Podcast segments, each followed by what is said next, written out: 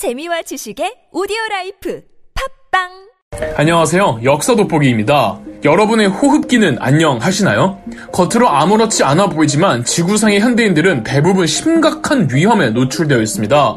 바로 공기 오염 때문인데요. 나중에는 맑은 공기를 돈으로 사야 할지도 모른다는 말이 이상하지 않을 정도로 각종 대기 오염과 미세먼지로 인해 전 세계인들은 시름시름 앓고 있습니다. 공기 오염이 왜 심각하며 무슨 사건들이 있었고 이를 위해 국제적으로 어떤 노력들이 이어지고 있는지 그 역사를 보겠습니다. 일단 황사, 미세먼지, 초미세먼지는 어떻게 다를까요? 우선 황사는 그야말로 이게 아니라 누를 황해 모래사, 즉 모래바람입니다. 중국엔 큰 사막들이 좀 있죠. 타클라막한 사막과 고비 사막이 있는데 이 사막에서 불어오는 모래바람이 바로 황사입니다. 지구는 위도 30도에서 60도 사이에 이 편서풍이라는 바람이 부는데 이 편서풍의 방향이 지구가 자전하면서 중국 쪽에서 한국 쪽으로 불기 때문에 중국의 모래바람이 전부 한반도까지 넘어오는 겁니다. 그래서 중국과 한국 사이의 바다 서해를 황해라고 하잖아요. 특히 이 편서풍이 봄이나 가을에 좀 심한 편입니다. 봄, 가을 중에서도 봄이 가을보다 유독 황사 현상이 더 심한데 겨울이 끝나고 봄이 오면 이 건조하고 응고되어 있던 모래 입자들이 더 잘게 부서지기 때문입니다. 황사의 발생 원인을 전체적으로 보면 이 전부 사막이라는 지형, 바람의 방향, 그리고 계절적 특성까지 인간이 어쩌지 못하는 자연적인 현상입니다. 그래서 미세먼지의 역사는 짧지만 황사의 역사는 조선왕족 실록에도 기록될 정도로 오래됐답니다. 미세먼지는 말 그대로 이 작은 대기 중에 분포하고 있는 먼지입니다. 사실 먼지라는 개념도 완전히 없어질 수는 없는 자연의 일부입니다. 단, 대기 중에 떠다니는 미세먼지는 인간의 활동으로 인해 그 규모가 자극될 수가 있습니다. 여기서 말하는 인간의 활동이란 대기 중의 공기를 오염시키는 일체의 모든 활동을 말합니다. 따라서 미세먼지는 인류가 더 촉진시키는 공기 오염인 거죠. 미세먼지는 먼지 입자 중에서 어, 지름이 10 마이크로미터 이하의 먼지를 일컫고 그 중에서도 다시 2.5 마이크로미터 이하의 먼지를 초미세먼지라고 합니다. 세계보건기구 WHO는 미세먼지와 초미세먼지를 발암물질 제1군에 넣을 정도로 위험한 환경 오염이랍니다. 황사, 미세먼지, 초미세먼지가 이렇듯 구분이 확실하지만 최근에는 이 미세먼지와 황사가 겹쳐지면서 황사의 의미가 더 넓어져 미세먼지나 초미세먼지까지 포괄하는 단어로도 쓰입니다.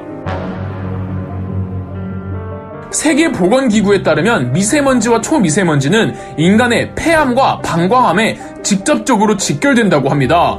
미세먼지 농도의 단계는 공기 1세제곱미터당 몇 마이크로미터의 먼지 입자가 함명되어 있느냐를 두고 나뉘는데 30 이하면 좋음 단계, 31에서 80이면 보통 단계, 81에서 150이 나쁨 단계, 151에서 300이 매우 나쁨 단계, 300 이상이면 경보 단계가 됩니다. 2015년 2월에 어, 서울에서 900을 찍은 적이 있는데 이 수치가 여태까지 최고 수치입니다. 초미세먼지는 미세먼지 단계 농도의 절반이라고 보시면 됩니다. 미세먼지 등의 공기 오염은 완전히 없어질 수는 없습니다. 화산 활동이나 산불처럼 이 자연적인 현상으로 미세먼지는 탄생할 수밖에 없기 때문이죠. 그러나 누구나가 다 알고 있지만 너무나도 당연해서 다들 무감각해진 사실, 인간의 공업 활동이 대기 중에 안 좋은 화학 물질들을 배출해서 미세먼지의 농도를 날이 가면 갈수록 더 심각하게 만들고 있다는 겁니다. 여기서 말하는 공업 활동이란 모든 활동을 다 지칭하는 게 아니라 주로 화석 연료를 연소시켜서 온실가스를 배출시키는 공업 활동을 말합니다. 화석 연료란 지구 지하에 있는 자원들로 에너지를 만들어내는 연료를 말합니다. 석탄, 석유, 천연가스처럼 말이죠. 천연가스는 그나마 좀 덜하지만 석탄은 정말 공기 오염에 치명적입니다. 석유도 그렇게 썩 좋진 않습니다. 물론 석탄의 비중은 줄어들고 있지만 여전히 인류가 만들어내는 에너지의 상당수가 화석 연료를 기반으로 하고 있으며 석탄 대신 각종 화학물질들을 대기 중에 그냥 배출해버리죠. 물론 석탄을 태우면서 배출되는 연기와 화학물질을 배출해내는 연기는 성분이 다르지만 공기에 안 좋은 건 똑같습니다. 안 좋은 독성 화학물질이 인간의 피부에 닿으면 피부가 썩는 거랑 같은 이치입니다. 쓰레기들을 불태워서 나는 연기도 정말 공기에 안 좋습니다. 이런 독성 성분이 대기를 오염시키지만 미세먼지의 양이 불거나 더 작은 입자로 쪼개지기도 하고 기존에 자연적으로 존재하는 미세먼지의 양을 더 불리기도 합니다. 중국의 경우 사막에서 불어오는 모래바람이랑도 합쳐지니까 최악인 거죠. 이 독성 화학물질이 대기 중에 퍼져서 오염된 대기가 눈에 보이질 않으니까 잘 모르지만 이게 심해지면 안개처럼 눈에 보이기 시작합니다. 이게 그 유명한 스모그 현상입니다. smoke와 fog의 합친 말이죠. 인류 역사에서 최악의 스모그 사건 하면 가장 먼저 거론되는 그때 그 사건이 있죠. 바로 1952년 런던 Great 스모그 사건입니다. 미세먼지 문제와 대기오염 문제를 이야기할 때 반드시 소환되는 사건이 1952년 런던에 있었던 Great 스모그 사건입니다. 영국에서 일어난 이때의 스모그로 인해 전 세계인들이 충격을 먹고 대기 오염의 심각성을 비로소 제대로 각인한 사건인데요. 런던 Great Smog 사건의 배경엔 인문적인 원인과 자연적인 원인이 있습니다. 인문적인 원인부터 보자면 세계 최초로 산업화 시대를 연 나라가 영국이었습니다.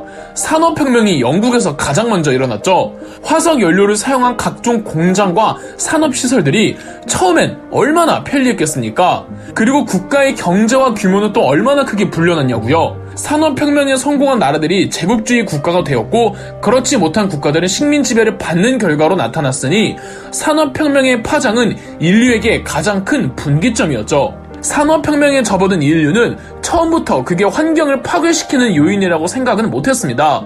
획기적인 혁신이었으니 마구 화석을 불태웠죠. 그렇다면 산업의 역사가 영국이 가장 길다는 건 산업화로 이 환경과 대기를 오염시킨 시간도 영국이 가장 오래됐다는 뜻이겠죠. 공장의 화학 폐기물이나 화석 연료에서 나오는 매연 등에 대한 규제도 오랫동안 없었죠. 어, 그리고 이 자연적인 원인을 따지면 영국은 1년 내내 습하고 안개가 자주 끼는 흐린 나라로 유명합니다. 날씨가 맑은 날이 워낙 적어서 그런 날이면 모두가 다 나와서 일광욕을 즐긴다고 하죠.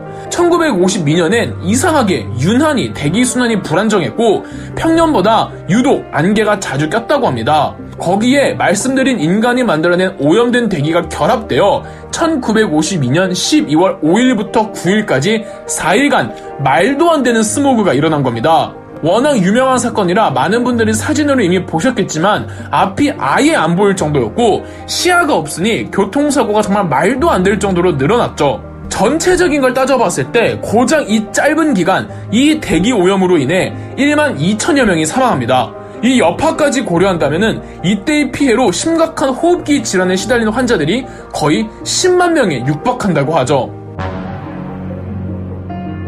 그러면 영국처럼 습한 나라가 아니면 걱정할 필요가 없겠네요? 라고 생각하시면 큰일 납니다. 오염된 대기는 각종 기후와 결합되어 이 최악의 미세먼지와 스모그 현상을 불러일으킵니다. 여름에 무더위와 결합해서 피부까지 영향을 주는 대기 오염도 있고 해류의 영향을 받기도 하고 강수량의 영향을 받기도 하며 아까 말씀드린 대로 사막의 황사바람과 결합될 수도 있습니다. 아니면 이 모든 요인들이 다 합쳐질 수도 있죠. 미세먼지 등의 대기 오염은 화산 폭발, 지진, 해일처럼 어, 즉각적인 피해를 일으키는 재앙은 아닙니다. 우리가 그렇게 무서워하는 방사능 오염처럼 끝이 없으며 평상시엔 잘 체감되지 않지만 시간이 지나감에 따라 서서히 우리 인체를 파괴시키죠. 그래서 더 무서운 겁니다. 참고로 OECD에서 발표한 환경 지표에 따르면 한국의 온실가스 배출량, 이산화탄소 배출량, 미세먼지 배출량 전부 OECD 평균치를 훌쩍 넘겼다고 합니다. 대기 오염을 막기 위한 국제적 노력도 계속 이어지고 있습니다. NGO뿐 아니라 국가적 차원에서 국가들끼리 협약을 맺기도 하는데 1987년 채택되어 1989년 발효된 몬트리올 의정서는 UN 가맹국들이 모두 참여하여 대기 오염을 유발하는 화학물질 100여 종을 생산과 사용을 금지하는 데 합의를 봤습니다.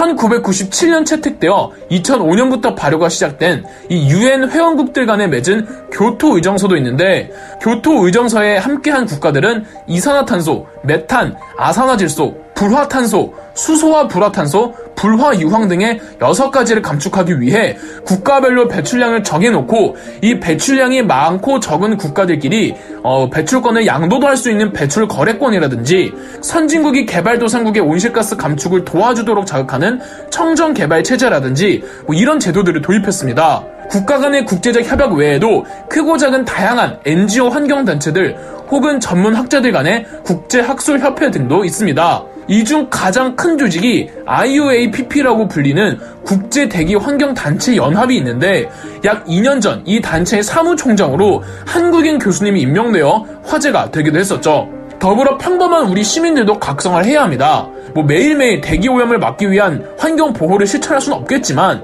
사태의 심각성을 깨닫고 이 경제 성장이라는 구실로 공기를 파괴시키는 기업이나 국가는 없는지 유심히 바라보고 아닌 건 아니라고 당당하게 말할 수는 있어야겠죠. 다양한 산업별로 기업들도 대기 오염을 줄이는 노력을 이어나가고 있으니 말이죠. 코로나 때문이든 미세먼지 때문이든 앞으로 마스크를 쓰는 날들이 줄어들었으면 좋겠습니다. 그럼 역사 돋보기였습니다. 영상 재미있으셨다면 구독과 좋아요, 알림 설정까지 해주시면 감사드리겠습니다.